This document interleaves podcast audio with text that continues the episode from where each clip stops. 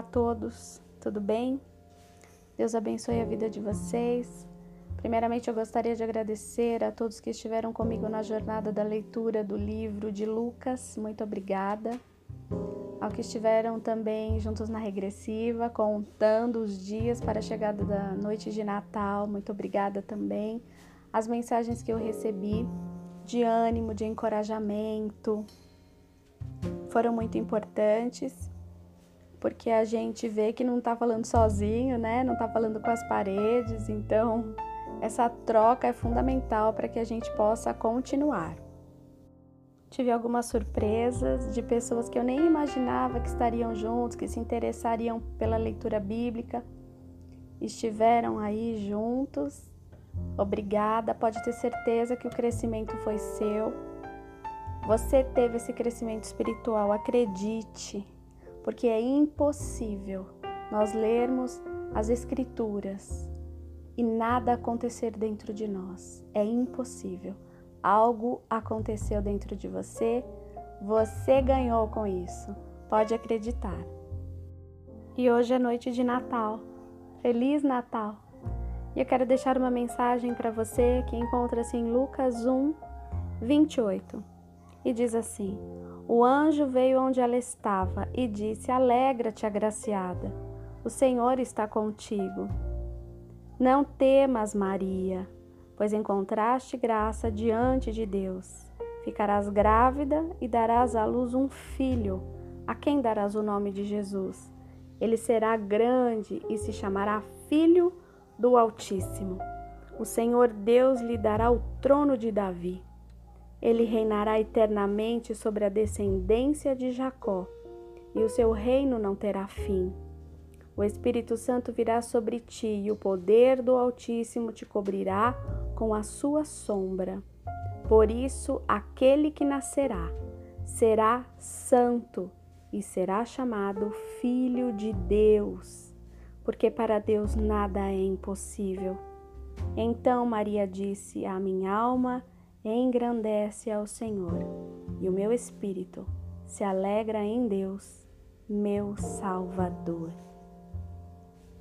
Nós sabemos que não havia lugar para Maria e José se hospedarem, e o menino Jesus, o Filho do Altíssimo, Santo, nasceu num estábulo, foi envolto em panos e colocado num bercinho de palha a primeira lição de humildade do Todo-Poderoso, do amado dos céus, deixou o seu trono, a sua glória, onde ele era reverenciado pelos anjos que diziam Santo, Santo, Santo o tempo todo. Ele deixou para vir a esta terra. O Eterno se colocou no tempo.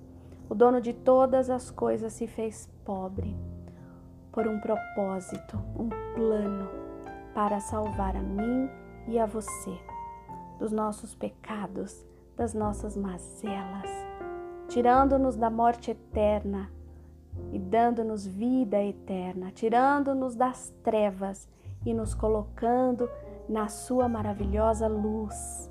Ele é luz para nós. Ele nasceu um bebê, o menino Jesus mas hoje ele é Senhor Jesus. Ele não é mais um bebê, ele não é mais um menino, ele é o nosso Senhor. Por isso nós colocamos a nossa vida nas mãos dele, para que ele governe, para que ele esteja no controle.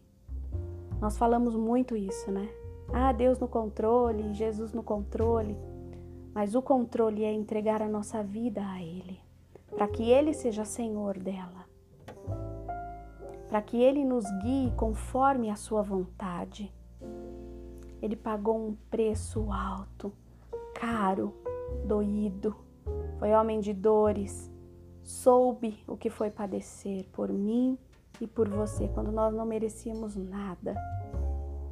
Na queda do homem, a nossa relação com Deus Pai foi quebrada e Jesus vem para nos dar de volta essa ligação ele veio nos redimir, nos reconciliar, nos fazer livres. porque o sangue de Jesus nos traz liberdade. Nós não somos mais reféns do inferno e do pecado. Ele nos dá de volta a nossa liberdade em Deus para nos reconciliar com o Pai e ter acesso a Deus através de Jesus.